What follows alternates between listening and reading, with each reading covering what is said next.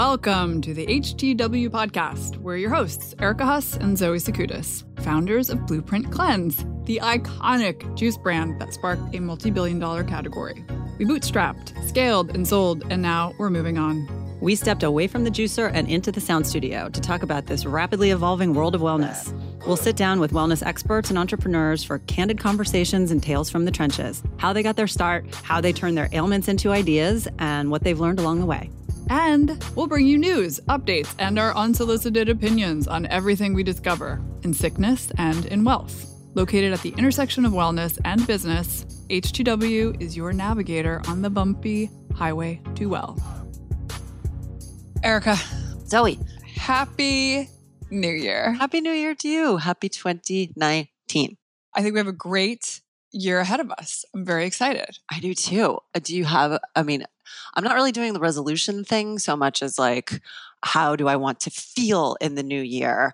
But I think that it's a good time to kind of set some intentions, reflect on what we've learned already. I feel like I learned a lot last year, like even just you know, obviously starting a podcast, but also I learned a lot from our guests. Like, I think there are some takeaways that I would like to incorporate into my next year going forward. True, true. Our guests have been quite informative. Oh, I mean, which is good because that's what the point is. it's a good thing and they're bringing some information. We're not learning anything. I think we might be doing something wrong. True. Yeah, I agree. I am. Um, I'm not really into re- resolutions. I'm more into. Um, yeah, I think that's a good way to think about it. Just sort of how I want to how I want to feel, and how do you want to feel this year? I want to feel like I am achieving my highest potential. I want to feel like I'm making all of the effort possible in everything I do. That's a good one. Like for right now, I just want to feel like I didn't eat too much cheese. And um, well, I hate to break it to you, but you probably did. So we got in like last night from our vacation, which was wonderful, I have to say. But it was, as Chris pointed out, the food was passable and plentiful. and like any are, good buffet should offer. exactly. hey, it's a trade off. It's a trade off. Speaking of dairy and things I don't want to do too much of um, for 2019, we had a great conversation with someone who is in support of such diet. Yes. Um, specifically, a keto-tarian diet.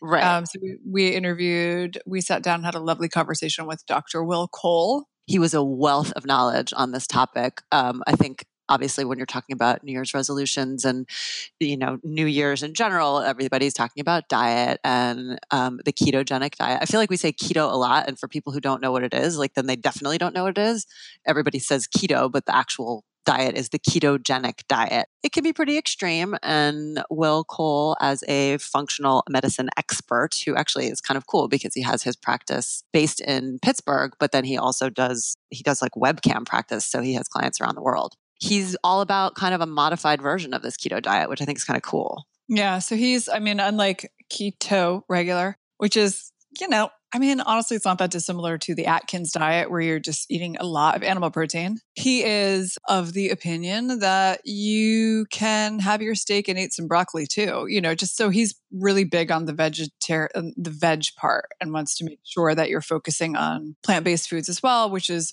obviously very smart. I think um, it seems it seems to balance out this yeah. way of eating, I think, in a nice way. I think so it's he, nice that there are more options it. for um people um, who, you know, are interested in following whatever program it is. But like if you're not a meat eater, then, you know, you're not gonna you're not gonna be able to find what works for you on a traditional keto diet. So his book is Ketotarian and it's like the approach that basically allows vegetarians and vegans to participate in this uh this new type it's not new, but the, you know, this program that everyone's into. He has a lot of information and he does a really good job breaking it down and specifically why a keto slash ketotarian diet is so therapeutic, especially if you are struggling with chronic illness or autoimmune disease or any other kind of disease or imbalance. It's very, very therapeutic, but questionably sustainable, in my opinion.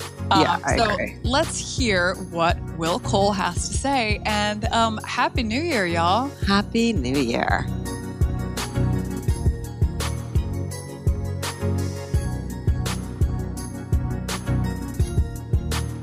Speaking of therapeutic diets. Yeah, what do you got? One of my favorite things to do as a vegetarian who can't quite participate so fully in a keto world is to drink bone broth bone broth is magic. It's magic elixir. It's elixir. It's not new, it's trending, but it has been around for centuries. I think our friends at Bonafide Provisions are actually kind of crushing it with their product. It's frozen, which is great because anybody who understands bone broth knows that only true bone broth is frozen and that's how it preserves the nutrients. So whatever you're getting in a box is not the same. Yeah, do not pick up that Tetra Pak. It's a lie. Don't get anything that says bone broth and then you turn it around and it's like chicken stock. Just kidding. For real, it has to be frozen and because then you get like that gel in it, which is the collagen, which is where all of like the magic happens. Right. Don't be freaked out by that. That is the good stuff. That's the stuff that you want that's going to make you healthy. The wellness is the gelness. But I think it's actually cool too because Bonafide Provisions comes in like the little pouch that you can stick from your freezer into your fridge and just leave it there and use it. I mean, I like to drink a little cup of it in the afternoon as kind of like a nice warm beverage that's not, you know, a sweet drink or a coffee or a tea.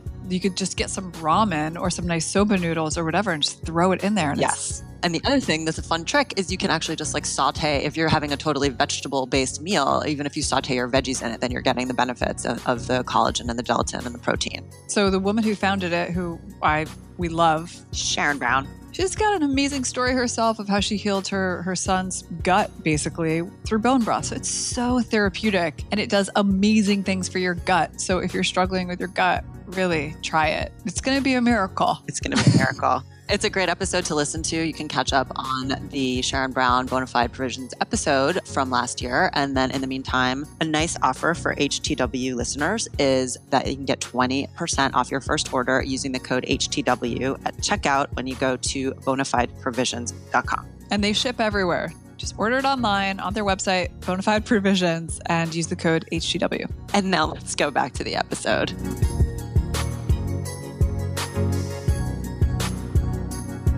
Good morning. How are you? I'm doing great. Good. Where are you guys based out of? We're in New York. We're in Midtown. Uh, Midtown. We're oh, literally right. yeah. I remember like, this. Yeah. Across from Applebee's. Mm-hmm. That's just, right. I like to use our, it as a landmark. We do our best brainstorming at the bees with their six dollar lunch or whatever it is. I don't even know. it's a joke. We've never been to the Applebee's across the street. Should she see if they want to sponsor us? Applebee's? Oh my goodness. I, I haven't been to Applebee's since the 90s and I don't have any desire to go back. No, it's really it's a place where thing bad things happen to your body. Yeah, exactly. At the bees, eating good in the neighborhood. Um, well, thank you for joining us. Um, we are excited to talk to you because I think that this I mean, you are an expert in functional medicine. You've had your practice for decades at this point, and we would yeah. love to hear a bit about your story and then kind of focus on the work that you're doing specifically with diet, because I think that in this current climate of wellness conversations, there are just a million different opinions and points of view and plans that one can follow. And there's just so much confusion out there. So we definitely want to kind of drill into some of these areas that you are focusing on specifically with your patients. But uh, we would love to hear from you just what your background is and how you got started in this field.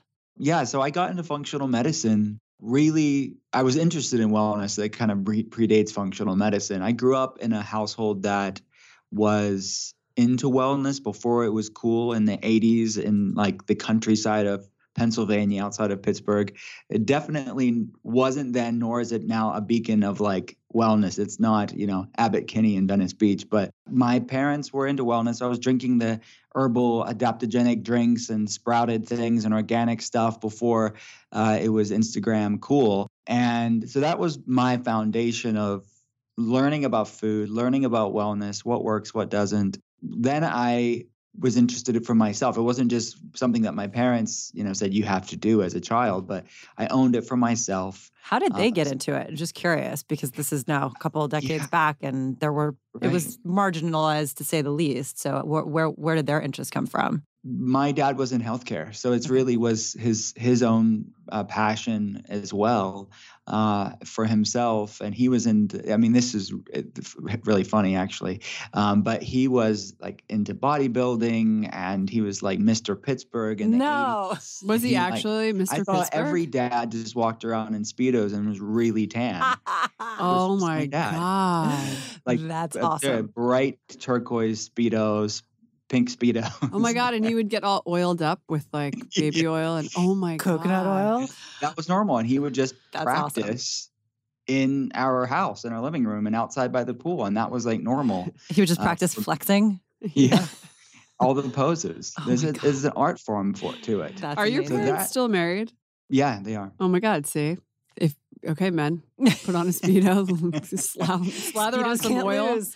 Let me see you Secret flex. of a long marriage. Yeah. Wow. It's.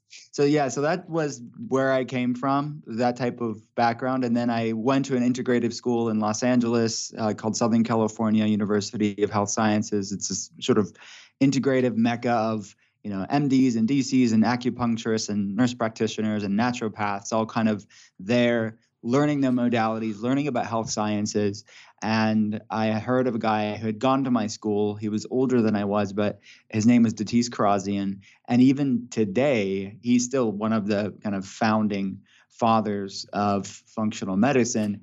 And he uh, was talking about this field of healthcare that was everything that I wanted to do, but I didn't have a name for it. And this was a long time ago. And it's really this marrying of the best of Western medicine, which is being evidence based, running labs, and even in functional medicine, running more comprehensive labs, and then the best of alternative health, which is actually getting somebody healthy and not just masking it with a pharmaceutical drug. Really, this amalgamation of both worlds is what functional medicine is. And now, you know, all these years later, I'm talking to patients around the world. 90% of my patients are in other states and countries where I'm consulting them and giving them a functional medicine perspective on their case. And that's what I live and breathe and do every week. So could you just uh, by comparison because I think there's a little bit of confusion around I think functional medicine and integrative medicine is kind of a very buzzy word right now and there are a lot of great doctors emerging in that space and you just kind of explained it but so what is the opposite of a functional medicine doctor? Yeah. So if I had to compare and contrast functional medicine with conventional or mainstream medicine, it would be a few different points. Number one, we interpret labs using a th- thinner reference range in functional medicine. So what that means is like if anybody out there that's listening, they get their basic labs from their PCP or their endocrinologist or whoever, and they're they're saying, hey, here's my number, and then here's this little range of where I should be. Well, that range is not standardized in most cases. Most biomarkers are not standardized. If you go to another lab, you'll see that reference range will vary from lab to lab. It's actually based on a statistical bell curve of the population of that specific lab. And people that typically go to labs aren't the healthiest bunch of people. So there's a lot of people that go to their doctor to say, hey, like, I don't feel good, or I have these symptoms. Can you run some labs? And these labs come back normal, quote unquote, normal, even though they know instinctively I'm not normal. This is how I f- am feeling is not normal for me. And they're told things like, you're just depressed, here's an antidepressant, or you're just getting older, you just need to lose weight, all these sort of well intentioned reasons as to why somebody could be having symptoms despite quote unquote normal labs. So in functional medicine, we're taking people with health problems out of that reference range. And that's that's optimal wellness. That's thriving wellness. And that's a much tighter range within that larger reference range. So we're comparing our patients' numbers to optimal health to give them answers as to why they feel the way that they do. And then we run more comprehensive labs, whereas the mainstream model of care is just trained to diagnose a disease and match it with a medication. So they're just running the basic tests to give you the ICD 10 code, the diagnosis code to give you the pharmaceutical drug, because that's the only options that they have for chronic health care, other than obviously surgeries for situations that need surgical intervention. But for the most part, in the context of chronic health, it's pharmaceuticals. Right. So that's their game. It's it's it's this medicinal matching game, and it works for some people. Obviously, some people are alive because of medications, but we just ask the question in functional medicine: What is your most effective option that causes you the least amount of side effects? And just add, just take that criteria and and add it up to what you're doing. And uh, for a lot of people, medications don't fit that criteria, and that's the only option they're given.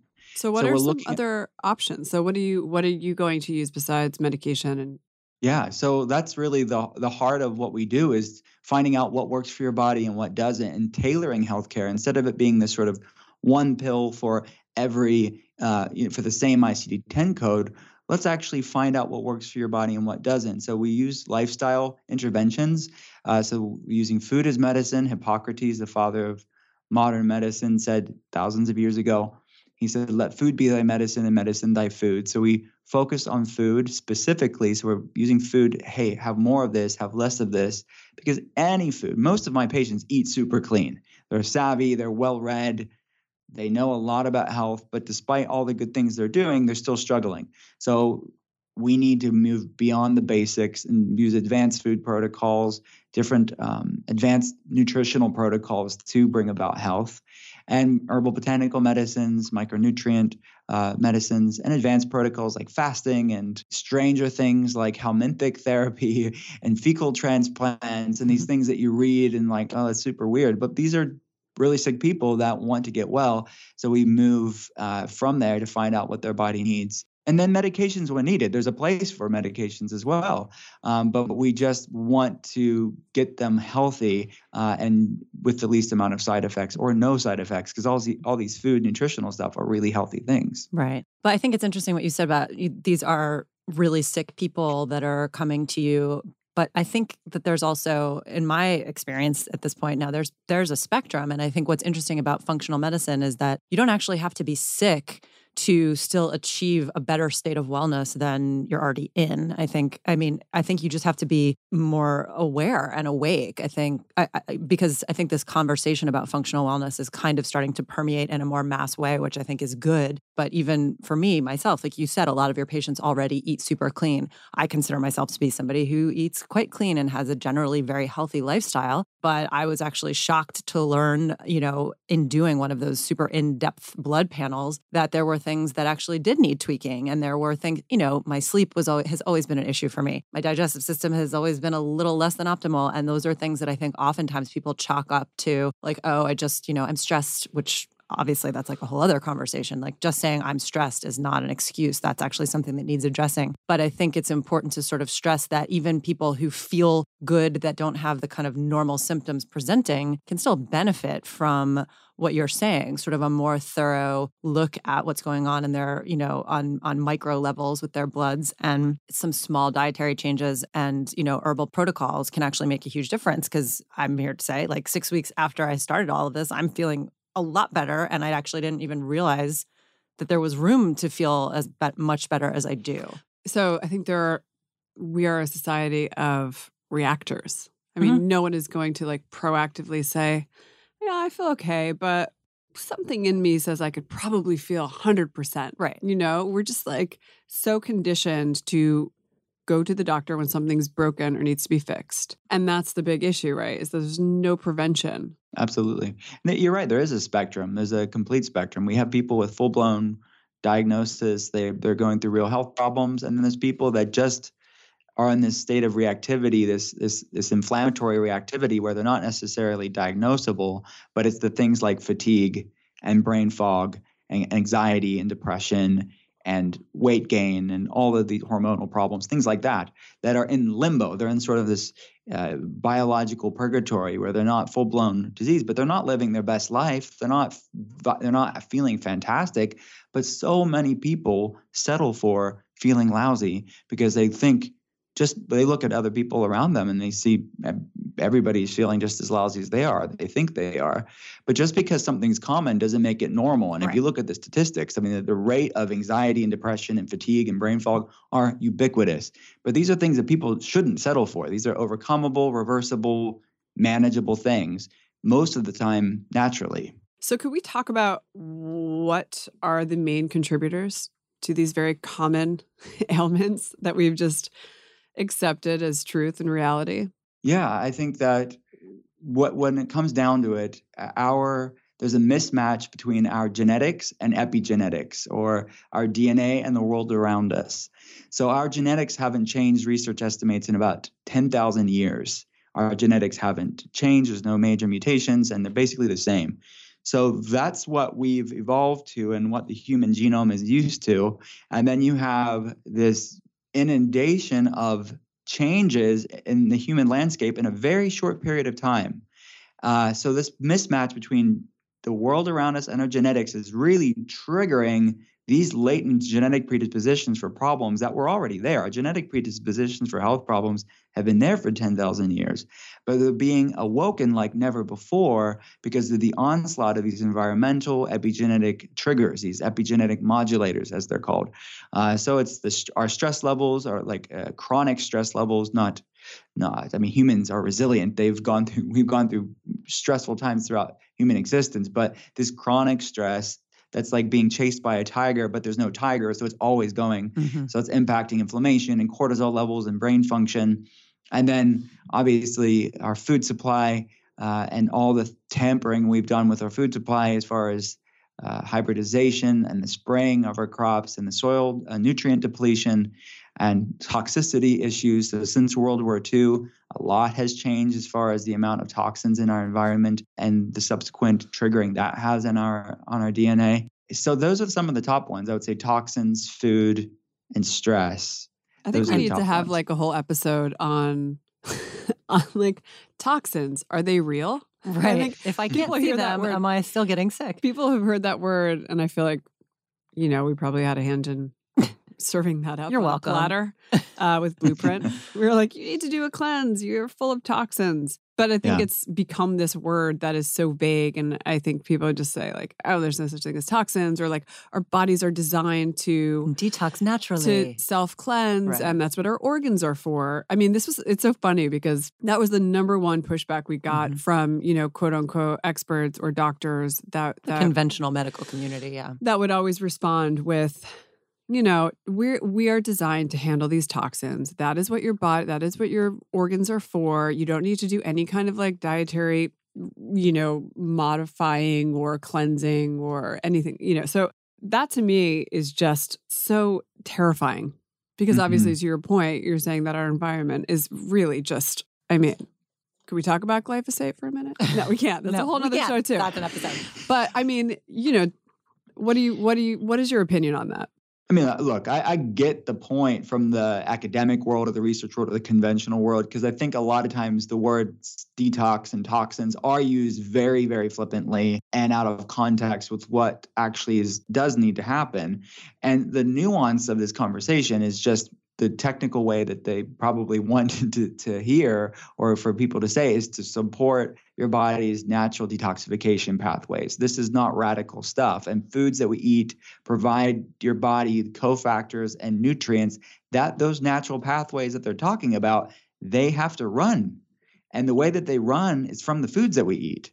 So they're not going to run just without anything. They actually are dependent on nutrients from our food.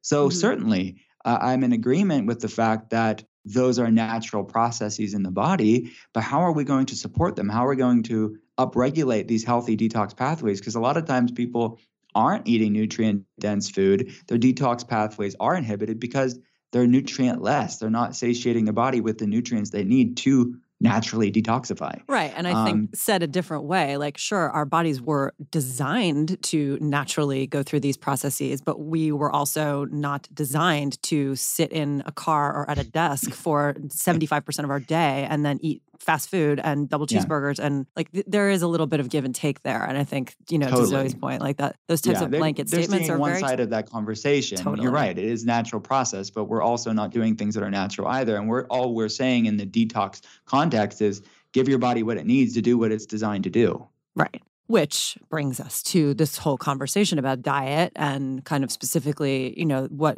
the type of work that you're doing. So, I mean, keto is kind of the diet on everyone's lips right now first it was you know it was low fat and then it was low carb and atkins had its moment i think probably probably 20 years ago at this point and the conversation around raw or veg or flexitarian or paleotarian whatever it's it's all getting very confusing. You tend to focus on keto specifically is that right? Or do you sort of approach diets from a individual's need point of view? Where where, where do you come out with this so, as a functional medicine practitioner, it's finding out what works for your body and what doesn't, and really honing in on that.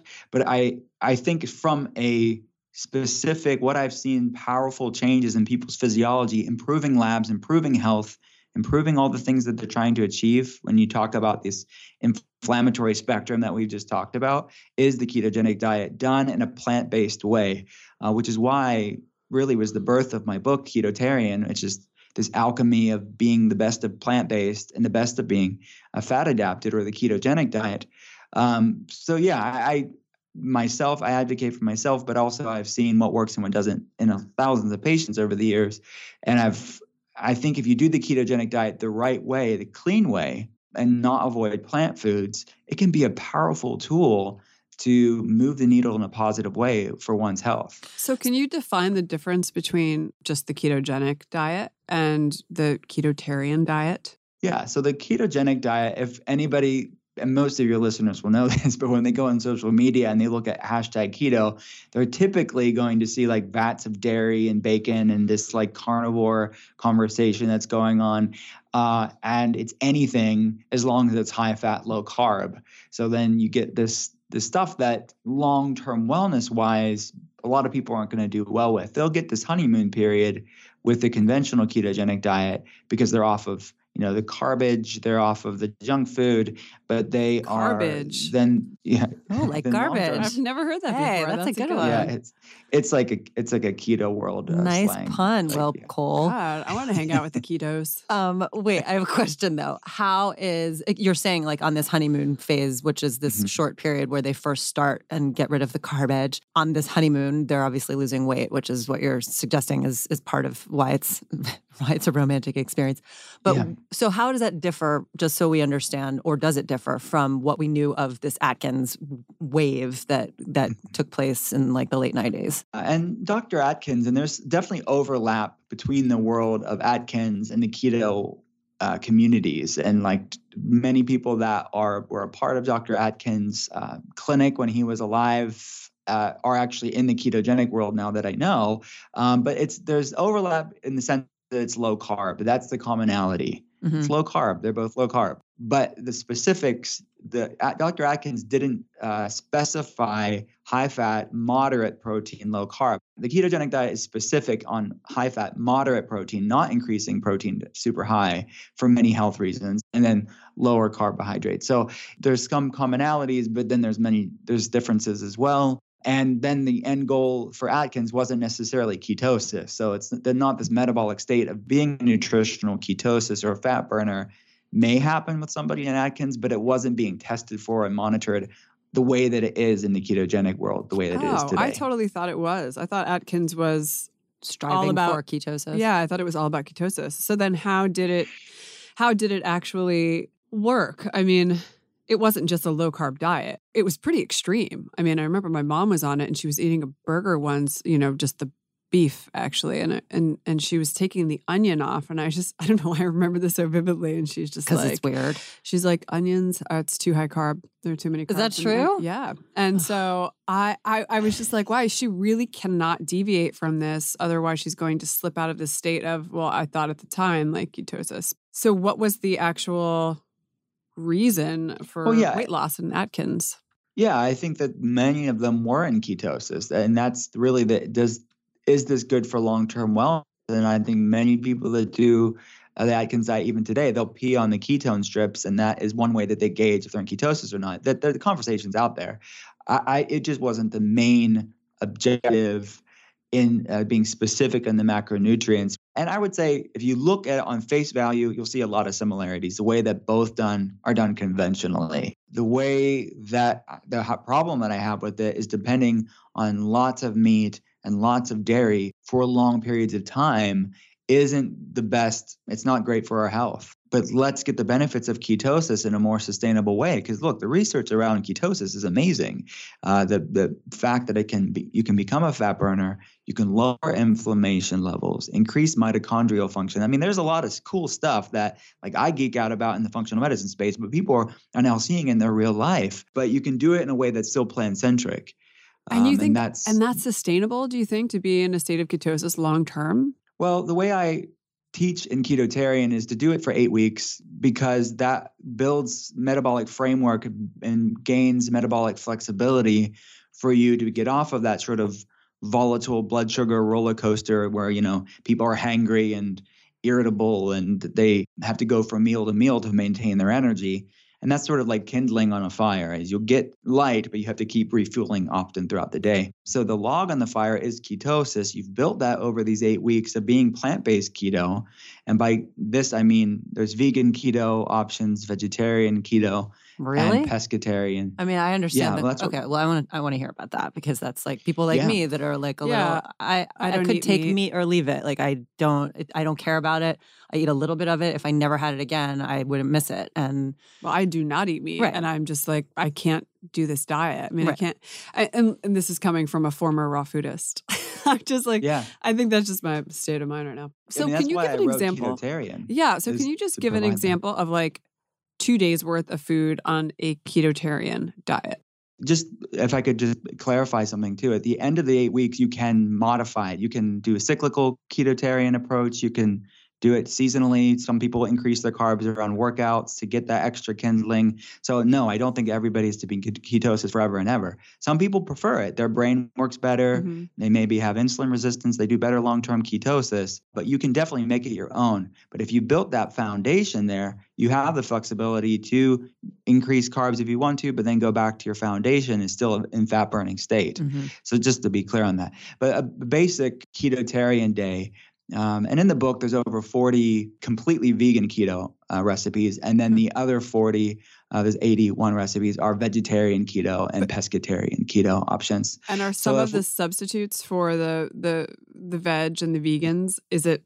Do you use things like tofu or or Yeah. tempeh? You do. Yeah, Okay. Yeah, the clean the the if someone's going to be completely vegan keto, I mean, I would say for across the board, the plant fats are really what I want everybody to be focusing on. So that's olives and olive oil, avocados, avocado oil, coconut, coconut oil, and nuts and seeds. Um, that's all vegan keto fats. And then you can do the vegetarian keto fats with the pasture raised organic eggs, like the egg yolk.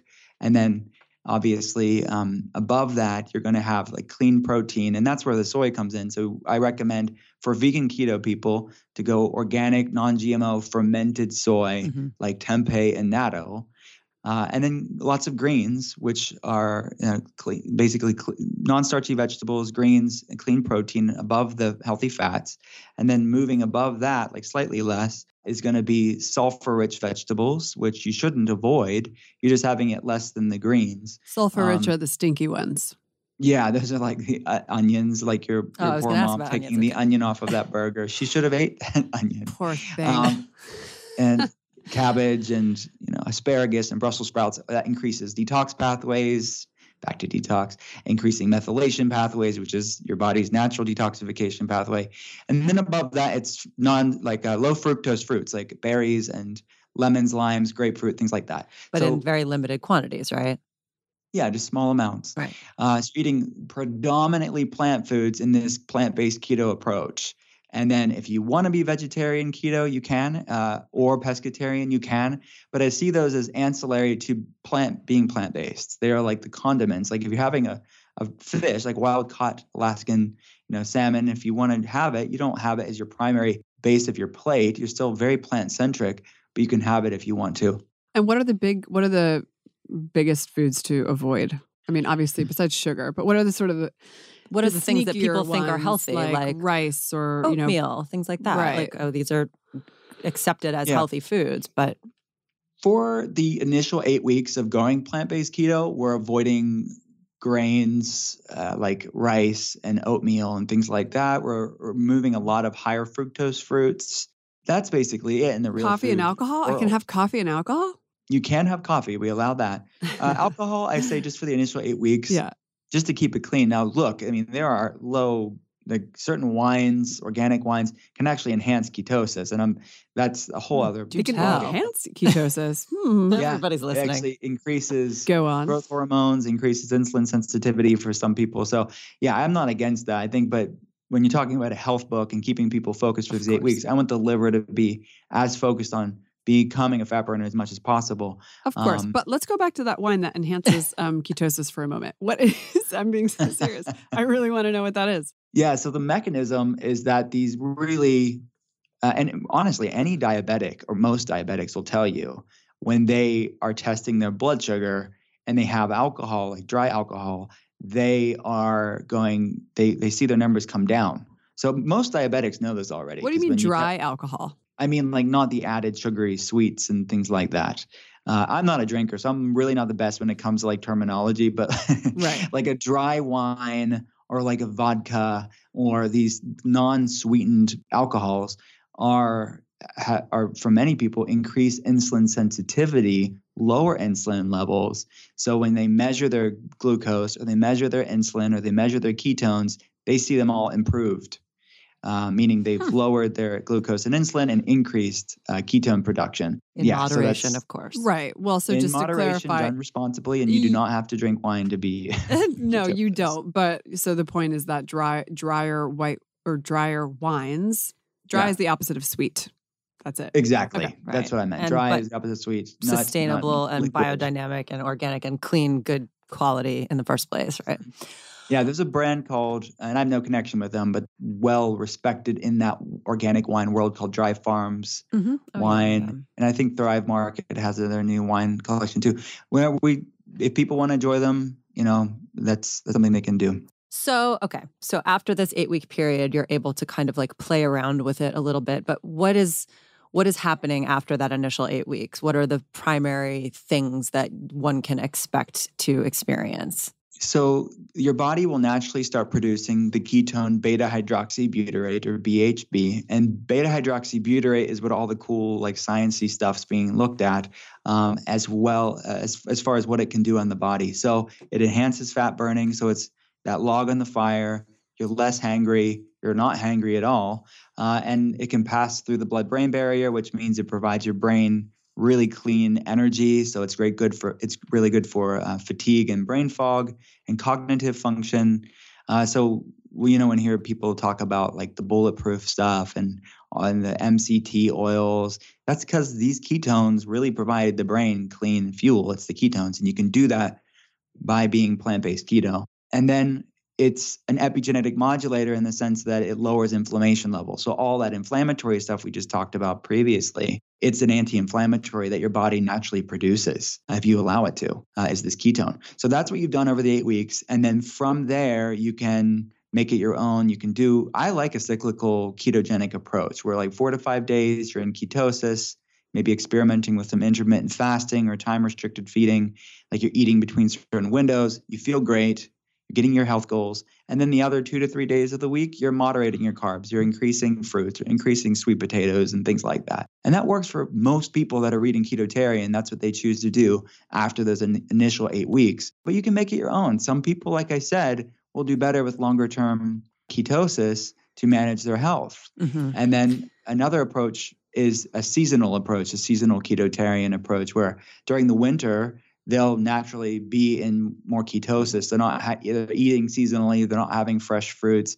And then during the summer, they'll have they'll go to the farmers market and have the fruits and have uh, more starches naturally. And that's something that's in more in alignment with many of our ancestors, depending on Mhm. where we you know came from. But uh, it's what humans would have been in times of ketosis for eons. Right. So I just have a question about the ketogenic piece, and I know you are supporting ketotarian, which I'm assuming. So when I think about ketogenic and eating, you know, just not enough plants and too much protein, um, too much fat, is there a connection between you know that and cholesterol? Is that going to like exacerbate uh, someone's cholesterol if they're struggling with it? And two, does it create an acidic environment? I mean, if you're not really having any like alkaline greens, does it throw off your pH?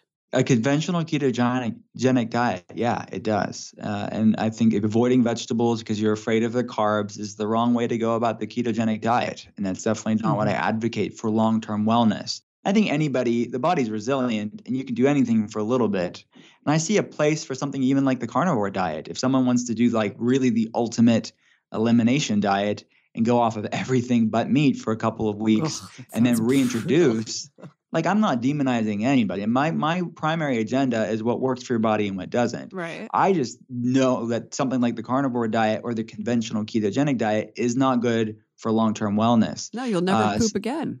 right. I mean, fiber is a big question here.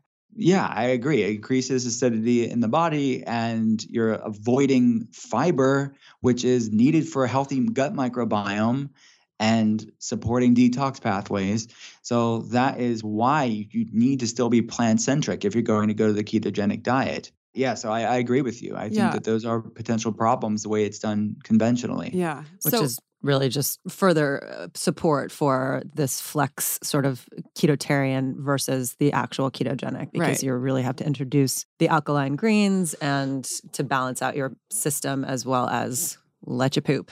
is there also a a difference between I mean, does this diet work better for men or for women? I mean, it, or, or is it sort of treating both sexes equally? Well, it, it's it's good for both. I'll just say this, but let me just be specific about that. Is that to lump all women together and say, well, this is good for men or women? It's it's really uh, not that simplistic. No, really. and I don't want to oversimplify. Sorry, let me give you more Yeah. context. So I'm asking that because I we recently had a conversation with someone about intermittent fasting. In their opinion, intermittent fasting, and this is very general, but was not ideal for women, and it did not serve women in the same way that it served men. So in terms of like how soon women need to eat in the morning upon waking is, you know, it it, does something different for men and, and women. And so I'm just wondering if Because the makeup of our body is different. I mean, we have more fat in our body, different. hormones are different. So I'm just wondering. I mean, obviously, our hormones are, are are very much at play when we're talking about diet. So because men and women have different hormones, I'm just wondering if it is just as good, or there are some things that maybe women need to keep in mind, or men need to keep in mind. hmm Yeah, no, that's a great, great point. Really great point. And when you're looking at female hormones, I think when you talk about the ketogenic diet or the ketotarian approach, you don't have to intermittent fast. And, and this is something that I talk about in the book, specifically like what you just said is a whole section in the book because it's a conversation around intermittent fasting and time restricted feeding. Women have higher levels of a of, of a protein called kisspeptin. And kisspeptin is higher in women, generally speaking. So, higher levels of intermittent fasting can throw off some of their female hormones like estrogen, progesterone, luteinizing hormone, things like that. So, that's not to say they can't intermittent fast or have time restricted feeding at all. They typically just have to be lighter on that. Generally speaking. Now, there are exceptions to that rule, just seeing patients that you have, then you have the next woman that has insulin resistance for her, the benefits of intermittent fasting outweighs the negatives. So she uh, has insulin resistance. She maybe has PCOS, or maybe she's an autoimmune condition. She actually does better with more intermittent fasting. And she sees the net benefit of being actually more into it than the next person. And then you, that could say apply for another guy. Maybe a, a, guy will do, one guy will do better with more of it, one with less. So it, there's some generalities because the higher kisspeptin levels, generally speaking, for women, they should be lighter on intermittent fasting, but they still should experiment it. And it doesn't mean they can't do it at all. There's just start with the beginner ways of doing time restricted feeding that we talk about in the book. But basically, the very simple way of doing it is just eating between 8 a.m. and 6 p.m. That's a form of time restricted feeding. Right. That's allowing fasting from 6 p.m. until the next morning. That's very light, and I think most women could could do that from. But I agree with you in the sense that more advanced intermittent fasting for women, especially if they're dealing with hormonal imbalances with female hormones, they don't necessarily need to do the more advanced things. And then I also would say they don't want to do the advanced things for very long. They need to refeed and nourish their body with good foods, and it's about a balance. And this brings up the bigger conversation of making sure you're doing these things like fasting with a healthy mindset and not mm-hmm. punishing your body and and restricting and, and and making this this torturous thing. right. You, the intermittent fasting that's right for you is intermittent fasting that you feel great on. And if you're doing this, and, and what I see sometimes is that it's really a form of an eating disorder disguised as a wellness tool. Sure. And that's not good. Mhm. And we need to not, not do anything like that. And what we're talking about in this conversation of ketosis and fasting all needs to be a place of how can I feel great? And I love my body enough to make it feel great. right. Um, so I think that's important to talk Yeah. about here. I would like to switch a little bit and talk more because I think there's been some discussion, I guess, on this topic about the role of keto in cancer. Yeah. So there, there's exciting research on glycolytic cancers, basically cancers that get their fuel from sugar. And not all cancers are glycolytic. And there's so much research being done over the you know, another 10 years, we'll, know even more about cancer and the pathogenesis of it and what where it gets its fuel and how can different diet interventions improve outcomes. But yeah, there are certain cancers, like brain cancer specifically, that have been shown to have really exciting uh, outcomes in improving health, improving longevity with a ketogenic diet because you're starving it from the sugar that it needs to grow, the cancer cells, and you're providing it clean ketones for fuel instead, which can allow the cancer uh, to improve, the mm-hmm. patient's mm-hmm. outcomes to improve. So that's interesting that you say that it, it, really has to do with the cancers that fuel off of sugar and not all mm-hmm. are created equal. Because I think, you know, talking to somebody who's going through chemo, there's also often some confusion around what's the best way to eat. On one hand, you have the argument that says, you know, just keep calories in and it doesn't even matter what they are because you really just need to keep your body strong. And on the other hand, you can say, well, no, each type of calorie is but important. That's while they're in chemo. Sure, right. But that's, uh, I guess that's my question too is that is there a time during your process where you should be focused more on the diet versus just, you know, going through phases where whatever you can consume and keep down is, is really the, the best play? For sure. It depends on the case, what type of cancer they have, what they're going through.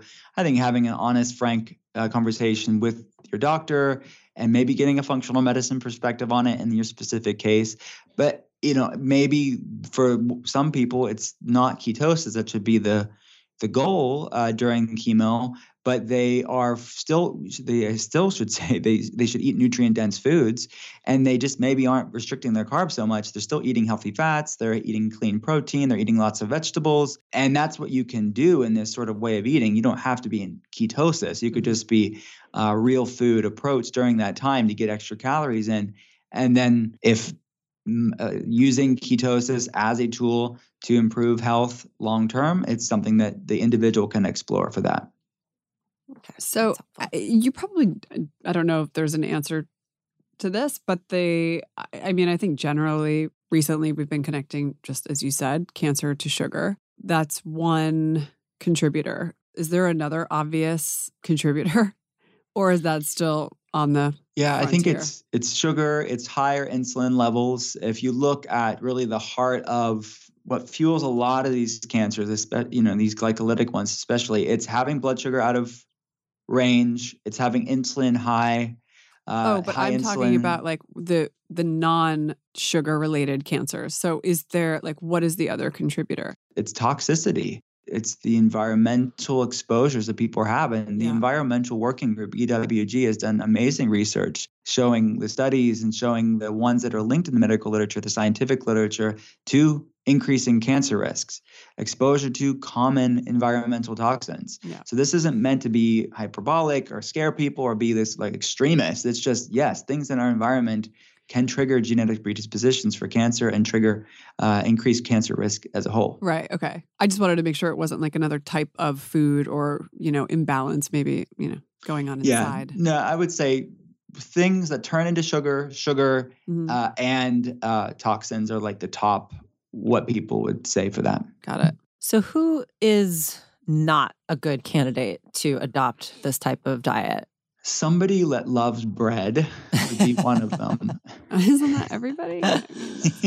you can have keto bread. Don't. I'm just kind of being funny, but that that no some somebody that really loves Wonder Bread shouldn't do the ketotarian approach. But I mean, they have to be honest with you, most people can benefit from it. I mean, who couldn't benefit from lower inflammation levels? That's really all we're saying. And the foods that we mentioned earlier are all real foods. It's all very balanced. It's not the extreme Atkins or the extreme, you know, the way that the ketogenic diet is seen on social media. This is quite real foods. So I don't see anybody that wouldn't benefit from this way of eating, uh, this plant centric ketogenic approach. And again, that doesn't mean they have to be in ketosis all the time, but they can experiment with that ketosis and then go off of how they feel.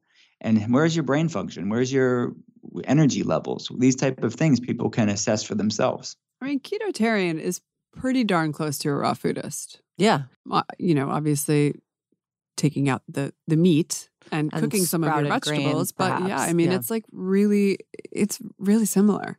And mm-hmm. I have mm-hmm. to say, like when I was a raw foodist, I've never felt better my life. you were also eighteen. I was no, I was a bit older than that because I could drink, and I did. Um, I was a raw Because foodist you didn't drink when you were 18. Is that right? No, no, no. no. But yeah, I, it just it's interesting how these diets kind of evolve, and and you know, I mean, they're they're only a few degrees away from each That's other, correct. you know. So it's Mhm. it's interesting that when I was, it was so extreme, but now it's like keto-tarian, but like you know, it's it's not that different. It's not that different. No, I mean you cooking could part. obviously have it completely raw, or you can cook them. I mean, Right. obviously you don't have to be raw, but yeah, it's plant based, and no matter how you want to do it, it's about how can you provide your body clean fuel, and that is uh, primarily from fats, and, and our brain needs it, our hormones need it, our immune system needs it, and I think that's how you do. Someone can do the raw food diet or the vegan diet. How can you do it for optimal energy? And I would say focusing on healthy plant fats. You're a ketotarian. I'm a ketotarian too. Can kids do keto-tarian? Yeah. Of course Mhm. they can. So wait, Yeah, that's a course. ridiculous question. Yeah, I mean, kids just can do it. I mean, look, I most kids are I- what I would not do, I would not, I wouldn't do for kids is track macros for kids or like make them log foods or make it this sort of arduous thing. that sounds terrible. You should make food fun for everybody, especially kids, especially little girls. Like, do not make this this sort of obsessive thing. Right. It's like again, how can we love our body enough to nourish it with good foods? Um, and I think that's a f- good framing for kids, but and and for adults. anybody. Yeah. Yeah. Well, this is very informative. It is. And it's very, I appreciate that you're really able to break this down into simple terms because, you know, to your point, you said you think a lot of our listeners know a lot, but I, I'm not convinced that they all are as informed as they kind of perpetrate to be. I think Well, I this think is all we- helpful. Yeah, and I think we want to definitely speak to, you know, we My want to we want I want to speak to my mom who took her onions off her burger. Right. Lisa, put those onions back on. I know. There's no Uh, shame, uh, Lisa. You did the best you could with the information you had at the time. You know what? It's, it's a- right. yeah, it's a new age now. We can be ketotarian. Um, but yeah, I mean, I think it's it's um, it's also just really helpful to get the clarification between Atkins and you know yeah. our current keto. Yeah. I think that's useful. Um, but thank you so much. You are doing God's work. You are doing amazing things to uh, help break this down for people. And um, we are going to send people to buy your book, Ketotarian. Thank you. Yeah. And you also, I mean, you have articles published often and you, you can be found on social media as well. Is that correct? Yeah, drwillcole.com. We see patients around the world if people want to get a functional medicine on their perspective. But yeah, on Instagram, Twitter, all those, it's just at Dr. Will Cole, Dr. Will Cole. Cool. Well, thank it. you so much, Dr. Will Cole. Very Thanks for having me. very accessible, Dr. Will Call. Thank you. Thanks. Thanks for listening to HTW. If you like what you hear, please subscribe and make sure and rate us on iTunes. You can even give us five whole stars if you think we deserve it. If you have ideas for guests or topics, you can call our 1 800 number. Yes, we have a 1 800 number at 800 674 1839 or holler at us on social at HTW Podcast. You can also head to our website at h2wpodcast.com for more episode info and check out our Daily Blend blog to see what we're drinking.